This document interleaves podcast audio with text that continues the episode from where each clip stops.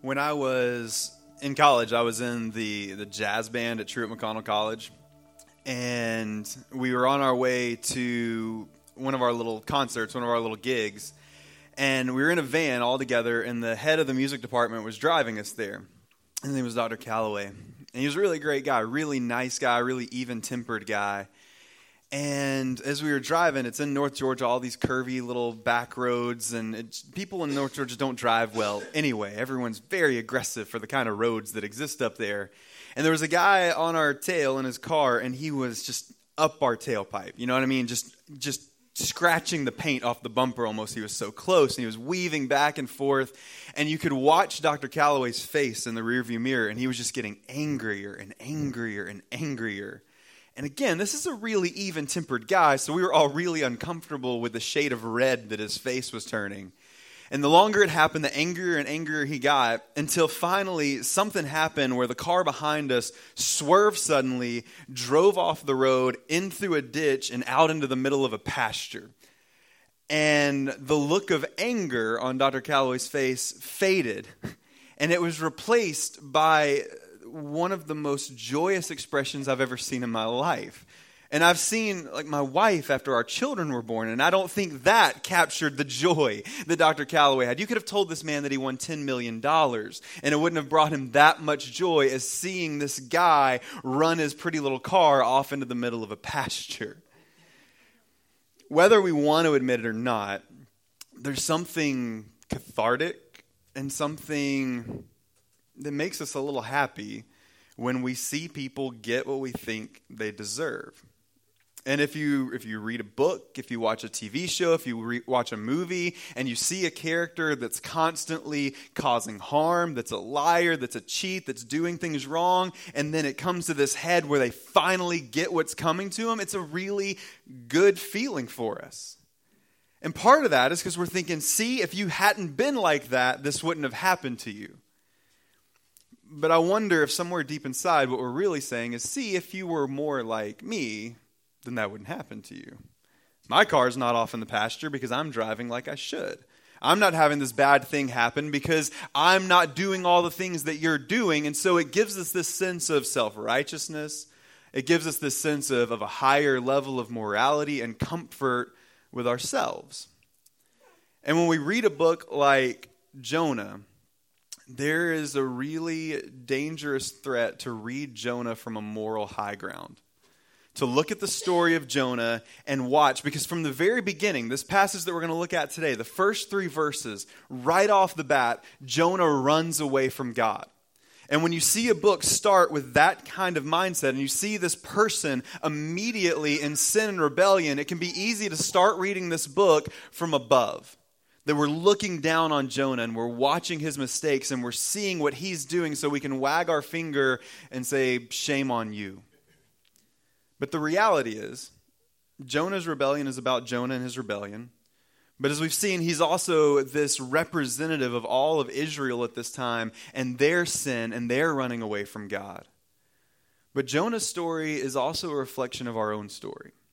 Because no matter who we are, no matter who we think we are, no matter what we think we've done, every single one of us at some point in time have found ourselves in a similar situation to Jonah's, running away from God in the midst of pride and in the midst of rebellion. And so, as we begin this story, we're going to start talking about Jonah's flaws. But let's not let's be very careful not to read the story from up here on our tower, but to read it where Jonah is and to recognize our own vulnerabilities, to fall into the same pattern, and to, to look at this as a warning about what could be growing up inside of us as we see Jonah, who is this prophet who's running away. And so our text is from Jonah chapter 1, verses 1 through 3. And this is what it says.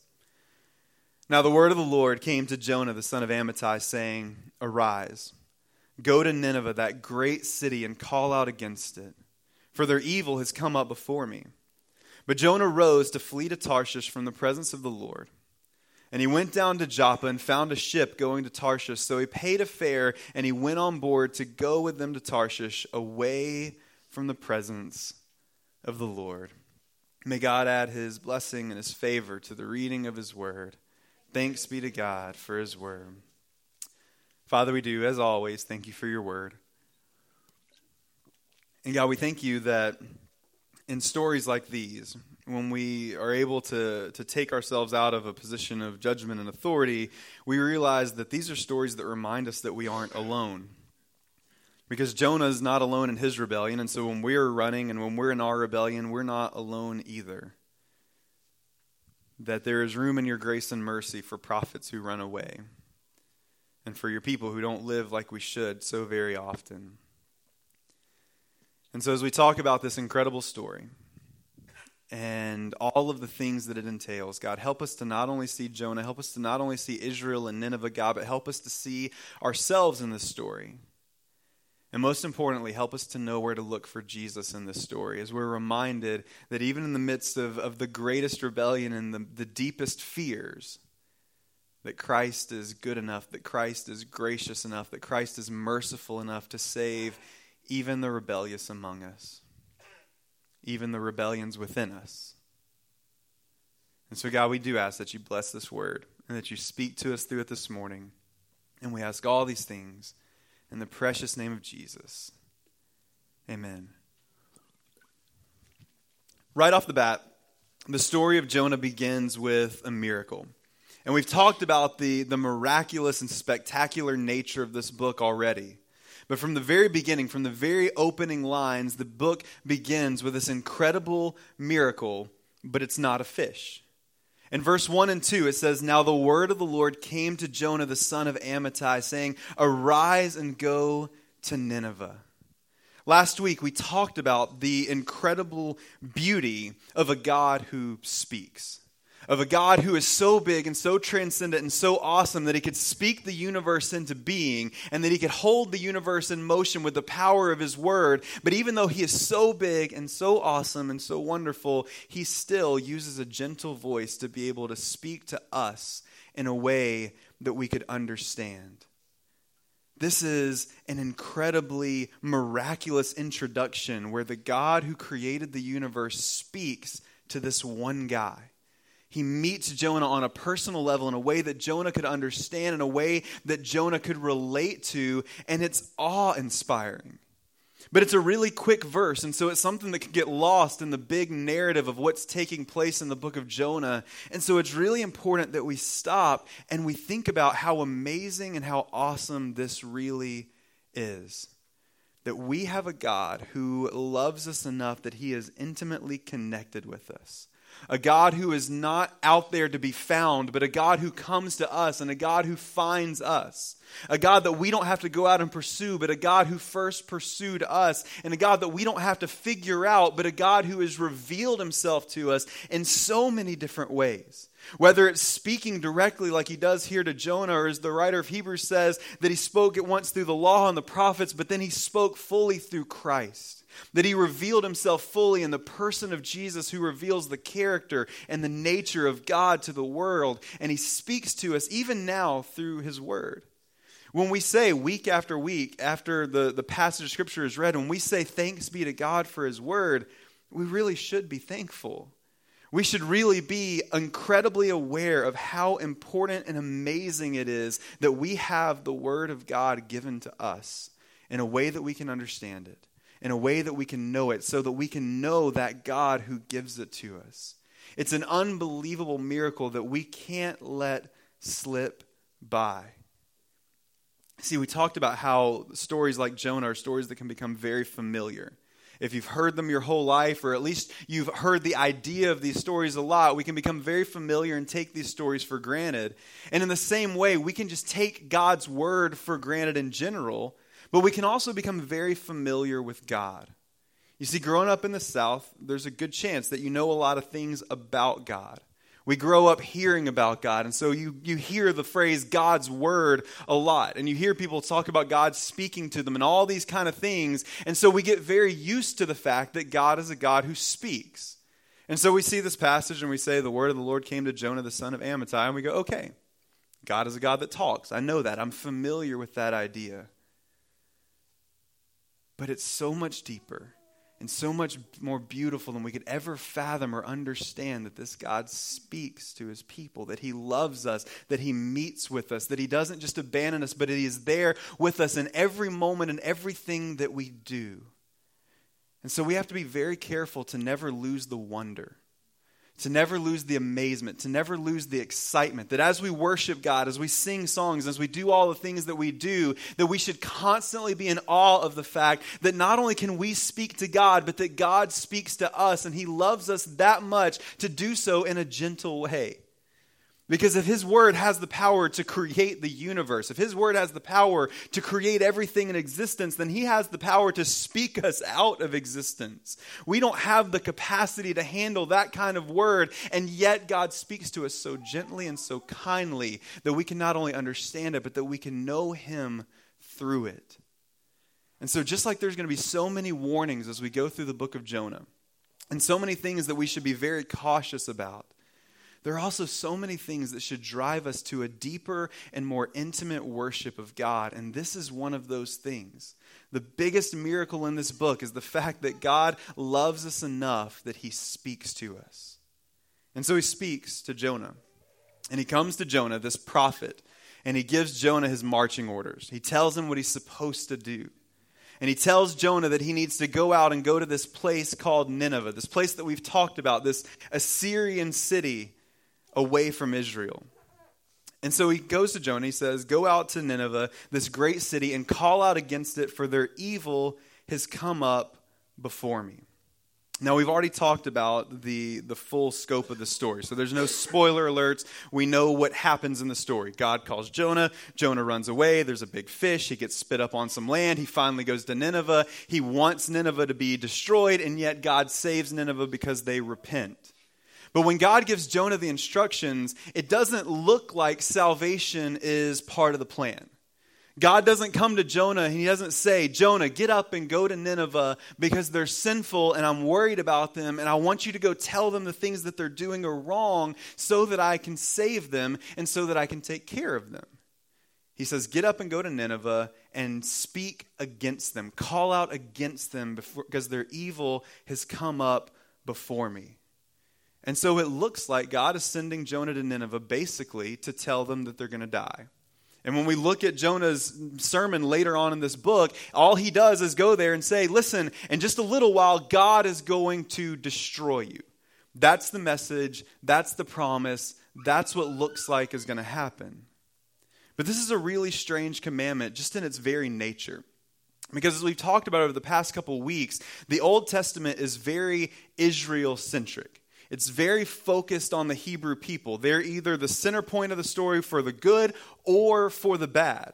The whole thing is wrapped up in these people that God has called out to bring salvation into the world. And so we don't really see a lot of God sending prophets to warn other nations. God would go to his prophets and he would tell them to go to his people. And so he would send prophets to Israel, he would send prophets to Judah, and they would go out to the people of God, to the Hebrew people, and they would take God's message to his people. But now God is taking a Hebrew prophet, one of his prophets, and he's saying, I want you to leave town. I want you to leave Israel. I want you to go out into Nineveh and call out against them. We've seen something like this before when God went to Abraham God called Abraham to go to this promised land. He says, I've got this incredible place carved out just for you, but you can't have it yet. It's not quite time. I'm going to give it to your descendants in about 400 years. And he said the reason was that the Canaanite people that lived there, he said their sin wasn't full yet, that they hadn't sinned enough yet, but one day they would. And when their sin was complete, God was going to send his people into Canaan to bring judgment on them and at the same time give his people this promised land. But he didn't send Abraham to Canaan to warn them. He didn't send a group of people out to Canaan to warn them. The only people that went into Canaan were there either to spy out the land in secret or to go and take the land. And so, this is a really unique thing that God is doing by sending Jonah to Nineveh to even give the people warning that their sin has caused God to be angry. Because, as we've seen before, it's usually just 400 years and then a silent shutdown before the people really know what's going on. And so Nineveh has some sort of a, a, blessing here that Jonah would be sent there to prophesy and to give them this heads up and to give them this warning. And as readers of this passage of scripture now, looking back over thousands of years on the other side of the New Testament, we see this in light of Christ. And we see that something is changing in this Old Testament story, in this Old Testament narrative, and it's a quiet whisper of the changing winds of redemption. We see now that God's word is leaving his camp and it's going out into the nations. And while this doesn't appear to be good news for the Ninevites, it's good news for the world. Because this is one of these first whispers that God has a plan that's bigger than the nation of Israel, that God has a plan that's bigger than this one group of people, that God has a plan to save the world. That God has a plan to save all people of all nations, no matter who they are, no matter where they come from. And he starts with this one simple story. These four short chapters where God tells one prophet to go to one city and as Drew said, this is a sign that something better is coming. That one day there would be a better Jonah who takes the message of God's salvation out into the entire world. But right now, he just starts with this one little whisper as he goes and speaks to the prophet and sends him out into this new place. And so now Jonah's set up for a triumphant moment. Jonah has an opportunity for this to be one of those heroic stories inside of Scripture. Like when God called Abraham, we talk about that one really well.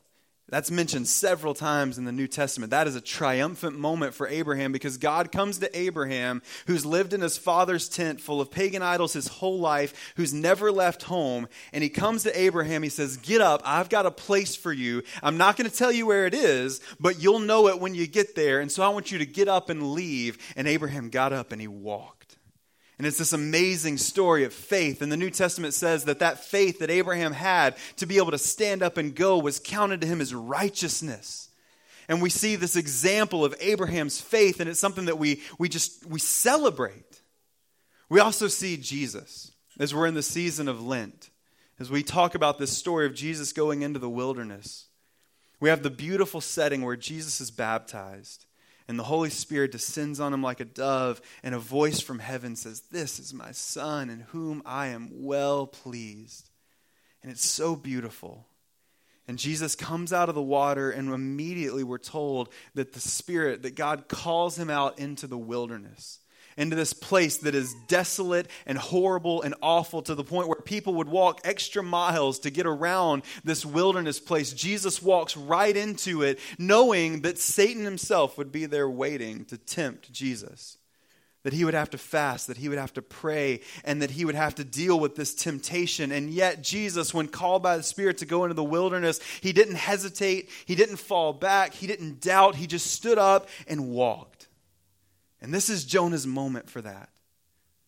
God says, Jonah, get up and go to Nineveh and tell them this thing that I have for him. And Jonah could have stood up and he could have walked, and now we would be celebrating Jonah's faith to go into this foreign land, to go into this pagan place and tell them about who God really is, and we would celebrate Jonah.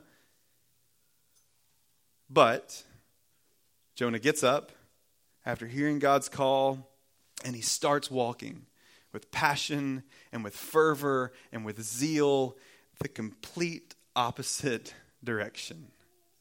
Nineveh's over here, and Jonah gets up and he gets on a boat heading to Tarshish, which is over here. Not quite the triumphant moment that Jonah could have had. It says that Jonah rose to flee to Tarshish from the presence of the Lord. This is a man who has the same fervor and the same passion as Abraham and Jesus, just not in the same direction. Instead of faithfully running into the call of God, he stands up and he doesn't just walk away, he flees. He runs away from the presence of God. He runs away from God's calling on his life. And here's the deal God called prophets to do a lot of weird things. God called a prophet to eat a scroll.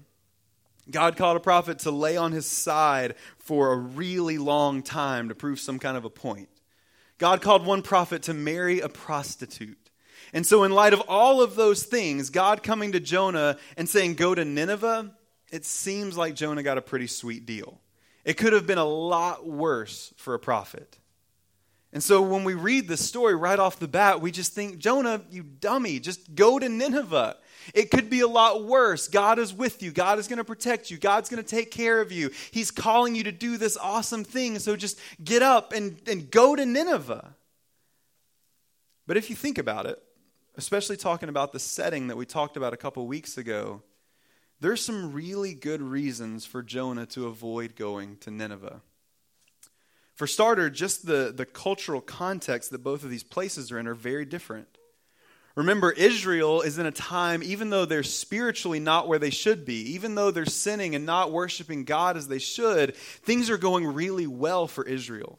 They're financially prosperous. They're expanding their boundaries. They're starting to feel more and more like a kingdom again. It feels like they're getting back to the good old days of David and Solomon. And so everything is going really well in the life of Israel. But Assyria, where Nineveh is, is in turmoil. They're fighting wars on two fronts. There is widespread famine. Everything is decentralized and fragmented. There's civil war taking place. All of these cities are trying to gain power for themselves. And so God is asking Jonah to leave a comfortable, prosperous, good situation and head into something that is dangerous and that is empty, that's full of famine. He might not even know how to eat when he gets there. And so it makes sense that Jonah wouldn't want to go into Nineveh.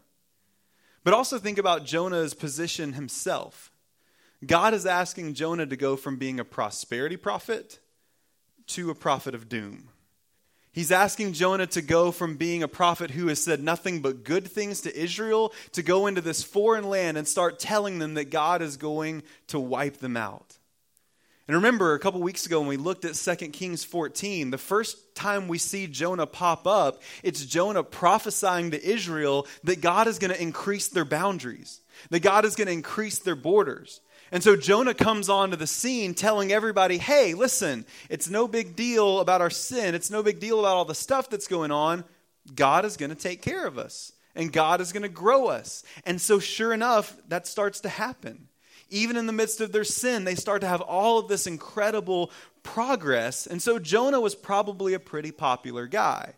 If you go out telling everybody things are about to go really well and everything's going to be really good, and things start going really well and everything's really good, then people start looking at you saying, That Jonah, him and his smile and his passion and his fervor, that guy prophesied that God was going to provide for us, and God did provide for us. And so they all probably really liked Jonah. But doomsday prophets tend to not be so well received. It's not quite as easy to look somebody in the face and thank them for coming when they say, God's going to kill you and your sin is terrible and you should change. No one wants to hear that. No one's excited about hearing that. And that's what God is asking Jonah to do. He wants Jonah to go from a place where he's a hero to a place that he might not come home from. Because Jonah knows that even in Israel, that when you were a doomsday kind of prophet, when you said things that people don't like, it didn't go well for you. And a lot of times you could even be killed. And that was in his own hometown, that was in his own place, that was amongst the Hebrew people. And so now God is sending him out into this foreign land, this pagan land, to tell them that their sin has been offensive to God. And so it's almost a guarantee that he's not going to come home because they're going to be so angry and so just distraught with his message that he's not going to be very well received. And so he's not just giving up his reputation, but he's also probably giving up his life. But then finally, we see that as we look at the big story, that the Ninevite people, they were pagan people and they were strangers. And from what we see in Jonah's life, he seemed to really hate them. The greatest sadness in Jonah's life in this story is that God doesn't destroy Nineveh. He wanted God to wipe this place from the face of the earth, and he didn't care who had to die to see it happen. Jonah had a deep hatred for these people because they were other and they were different, and he was only concerned with the people that he was around and the people that he liked. And so Jonah had a laundry list of reasons why people wouldn't, or why he wouldn't want to go to Nineveh, even to preach a message of destruction. And so, in light of all of that, Jonah promptly got up and he ran in the opposite direction. He rose with the intention to run. And there's a really interesting way that this is worded. Because in verse 3, it says, But Jonah rose to flee to Tarshish from the presence of the Lord. And said he went down to Joppa, and he found a ship going to Tarshish. And so he paid a fare, and he went on board to go with them to Tarshish away from the presence of the Lord. And those phrases, when it says went down and that he went on board, these were ancient euphemisms for death. And so we have our own euphemisms. So we talk about somebody passing away or someone passing on because sometimes it can sound really harsh to say that somebody died or somebody killed over. And so we like to soften it a little bit. So say, oh, well, John, John passed away last night. And so in the same way, in the ancient world, they would say that John, John went down last night. John went on board last night. And so when we see that repeated twice, we see that every step that Jonah takes, every move that Jonah makes as he runs from the presence of the Lord is one step closer to death. Both literally and metaphorically, because we see Jonah get cast off the, not to, again, not to spoil next week's sermon, but we see Jonah get thrown overboard next week in the middle of a storm. And so his life is, is very close to ending several times in the story. But also, he's going further and further away from the one who gives him life spiritually. He's running into spiritual death with every step that he takes away from the presence of the Lord. It also continues on to say that he paid a fare and went on board to go with them to Tarshish away from the presence of the Lord. And that seems like a really strange tidbit to put in there. That's a really weird detail that he paid a fare to go on this boat. We don't see any thought process from Jonah. We don't see any introspection here where we get to see inside of why Jonah's running away. He doesn't have any kind of argument with God. He just gets up and runs, and that's fairly loose on the details. But the writer of this book tells us that he paid a fare to get on this boat. And there's just something really desperate feeling about the fact that they include that he paid money to run away. That he didn't just hop on a boat. He didn't just try to take a trip. He didn't just try to take a vacation. That he was not only willing to uproot his life to run away, but he was willing to spend his own money to get away from this calling that God had given them. He was so desperate to run that there was no cost too great to get him away from the presence of God. And while Jonah got on a boat to Tarshish, that wasn't really his destination. Tarshish could have been replaced by any other city that was in the opposite direction of Nineveh. And I wish it was, because then I wouldn't have to say Tarshish so many times in one sermon, because that shish just gets really stuck in your mouth. And the more I say it, the more unflattering it feels in my own mouth. And so it would have been much better if he went to, you know, Loganville, because I could say that one. But he didn't. He went to Tarshish, but it could have been anywhere else. It could have been Rome. It could have been Greece. It could have been any other city that happened to be as far away from Nineveh as you could possibly get. It didn't matter because the only place that Jonah wanted to be was out of the presence of God. Two times in the first three verses, it says that Jonah ran away from the presence of God, that he wanted so desperately not to just escape God's calling, but to escape God's presence altogether. And you would think that a prophet would have better theology. You would think that a prophet would have a better understanding of who God was. In fact, all throughout the Old Testament, you see verses like Jeremiah 23 24 says, Can a man hide himself in the hiding places so I do not see him, declares the Lord? Do I not fill the heavens and the earth, declares the Lord? Proverbs 15:3 says the eyes of the Lord are in every place watching the evil and the good. 1 Kings 8:27 says but will God indeed dwell on the earth behold heaven and the highest heaven cannot contain you how much less this house which I have built and it goes on and on and on.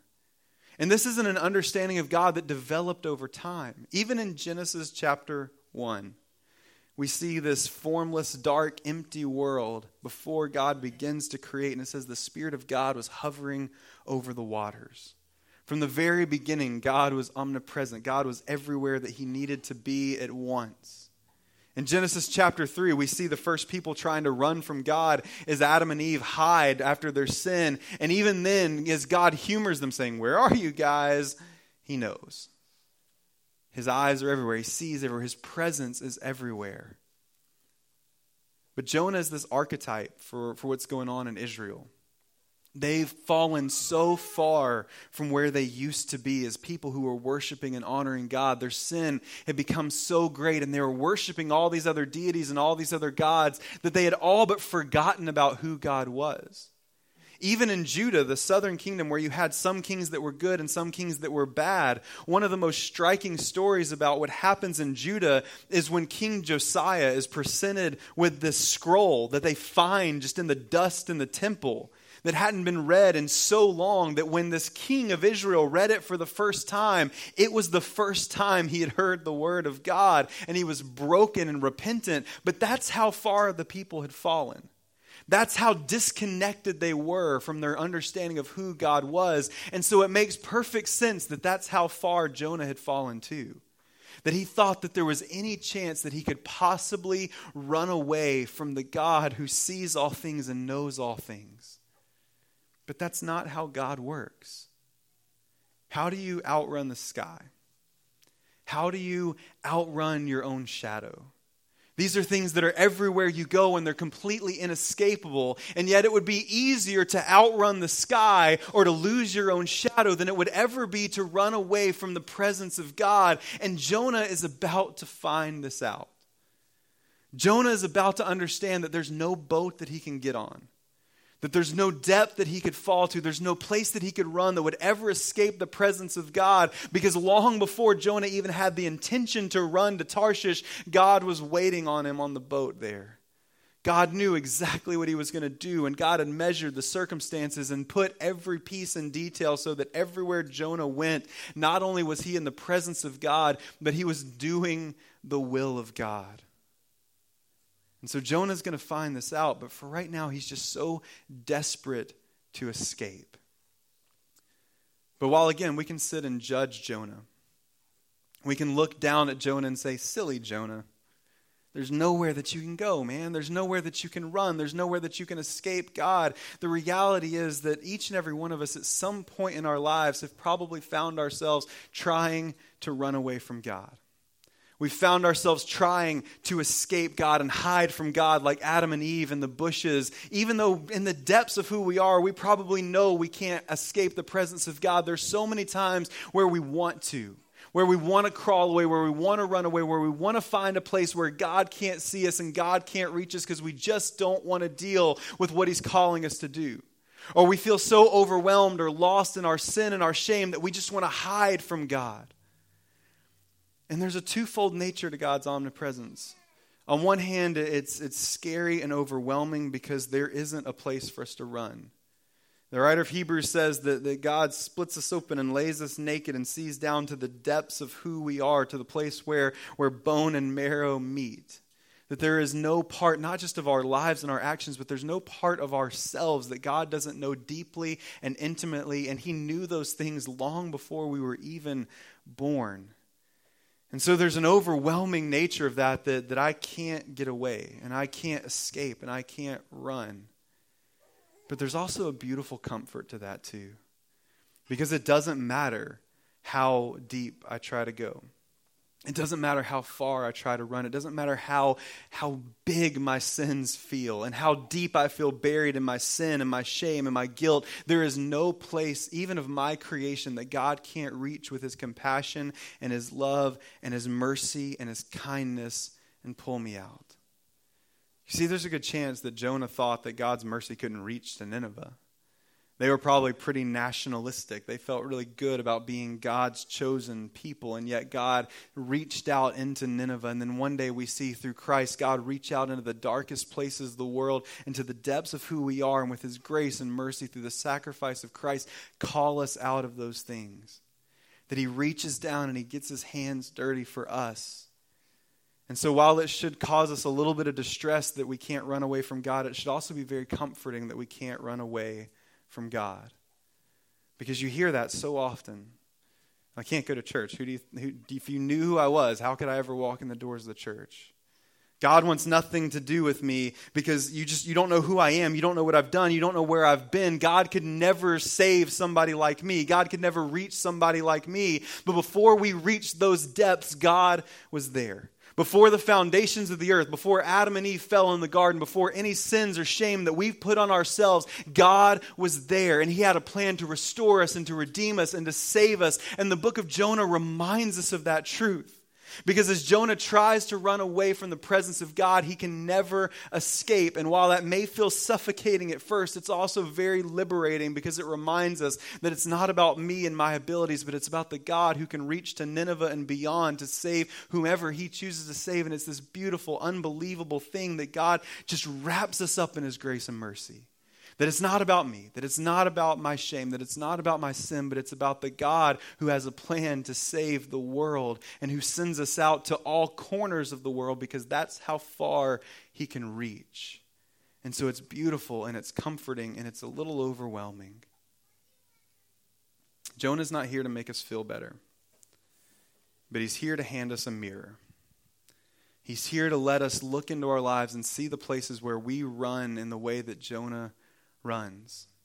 We have to ask ourselves the question how often do I, how often do we run to the calls that God gives us that we love and that we're passionate about and that we want to be a part of, and then flee the things that are less appealing? How often does our theology, that our knowledge of who God is, fail when God's plans begin to look distinctly different from ours? As we look at this passage, we need to be praying that God would allow us to see less of Jonah in our lives and more of Christ. Because Christ, as he was called out into the desolation, he got up and he went even though Satan was waiting for him there, and even though Satan offered him all that he could have ever wanted, he stayed true to his calling because he knew that the eternal beauty and the eternal joy that comes with God's calling was better than any fleeting comfort or status that he could ever have. And so let's worship the God who is all present and ever present who not only speaks to us, but a God who saves us and calls us, even no matter who we are, no matter what we've done, a God who loves us unconditionally. And in that calling that God gives us, let's not find fear, but let's find joy. Let's look at the whole story of Jonah and realize the beauty of what God was doing there and how Jonah could have been so passionately and actively a part of seeing an entire city of people who had never worshiped God before repent of their sins and turn away and be saved from destruction. Jonah could have taken part in that and enjoyed it and loved it and seen the beauty of it, but instead, because of his own pride, because of his own self righteousness, because of his own rebellion, saw God work in this incredible way and only found misery in it. God is calling us individually and as a church to see lives change, to see eternity shaped, to see our community renewed and restored. And He's going to use us, whether we like it or not, but we should like it. Because the God who is everywhere, who knows all things, who is powerful to do all things, wants us to know that this is exactly who we're supposed to be and who we're called to be, and to find joy in the things that He's calling us to do. And so let's look at Jonah as a warning. Let's see Jonah in our lives where we need to, and let's turn away from that so that we can see the full beauty of Christ working in our lives in every moment and every day. And remember that as He calls us, He also equips us. And as He equips us, He restores us and renews us and makes us daily into who we are supposed to be as we follow his calling and so we don't we aren't held back by our sin we aren't held back by our shame or our guilt but we can run fully into the calling that god has given us